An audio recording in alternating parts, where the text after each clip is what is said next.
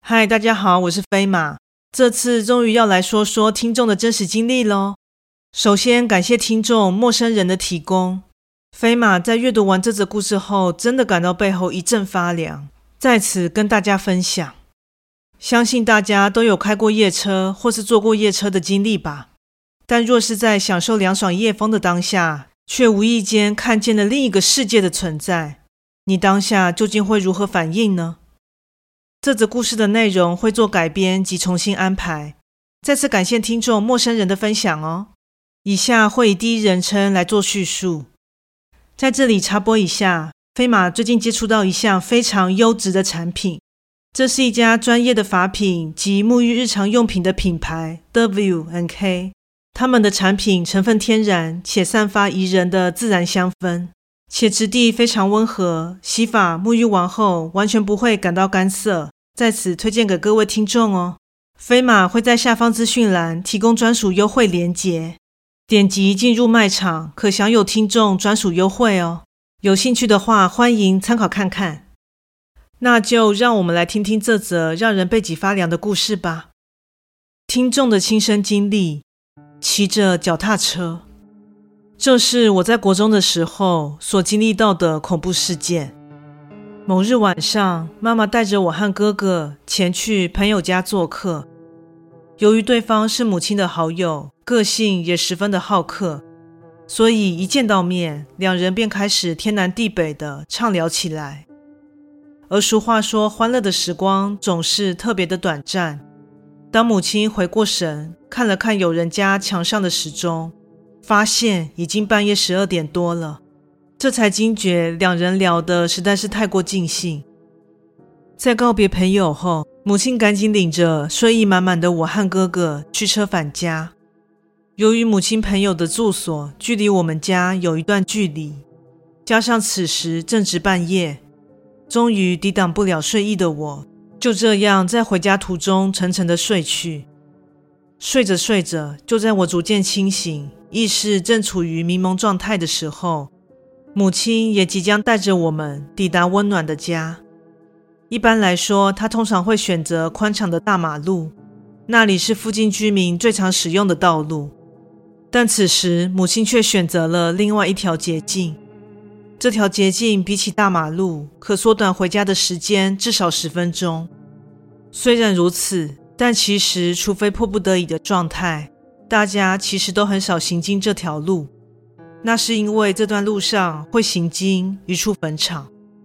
但由于归心似箭，母亲便决定铤而走险，开往了这条充满阴森气息的回家路。由于我已经没有睡意，此时便加入了母亲和哥哥的闲聊行列，开启了三人畅聊模式。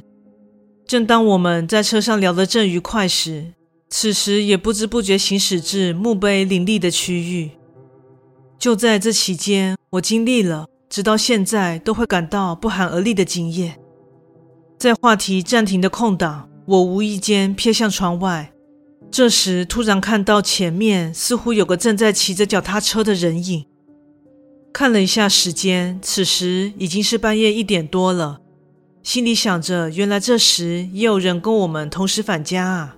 而且也同样选择这条捷径。由于感到好奇，便转头问向一旁的母亲和哥哥：“这么晚了，怎么还有人在这边骑脚踏车啊？”就当我问完这句话，不知为何车内瞬间安静了。正当我对这突如其来的沉默感到疑惑，打算再次询问的时候，此时母亲突然大声地说道：“安静，不要说话。”被这样大声斥责，让我顿时反应不过来。接着，母亲突然将车速放慢，我们的车就这样缓慢地开过那个人旁边。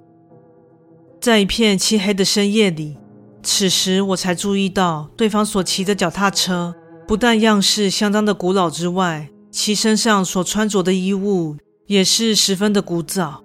就像是阿公那时期所流行的白衬衫和短裤。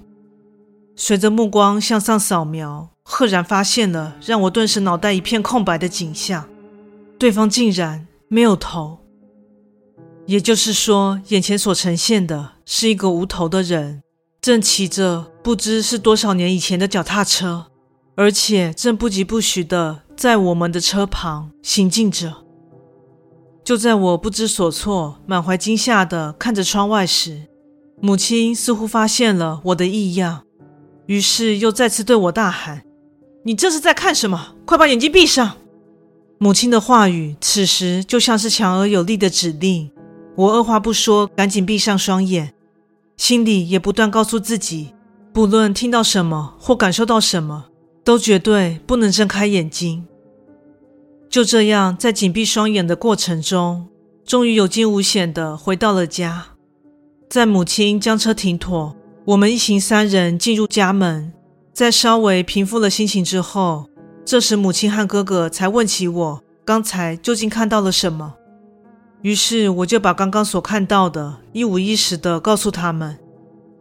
他俩在听完后，除了脸色铁青外，隔天一大早，母亲便马上带着我和哥哥前去收惊。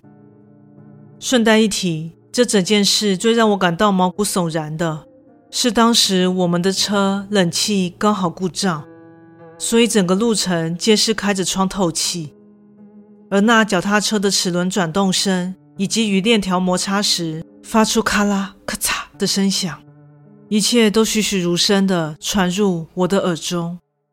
这是我至今都难以忘怀的惊悚细节。故事说完喽，感谢你的收听，诚挚欢迎订阅我的频道。若身边也有喜欢悬疑惊悚类故事的朋友，也欢迎将本频道推荐给他们哦。另外，在 YouTube 频道上会有怪谈故事所改编成的小动画。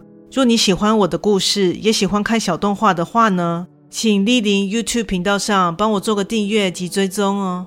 更诚挚的欢迎各位至我的 Facebook 粉砖以及 IG 上与我留言互动哦。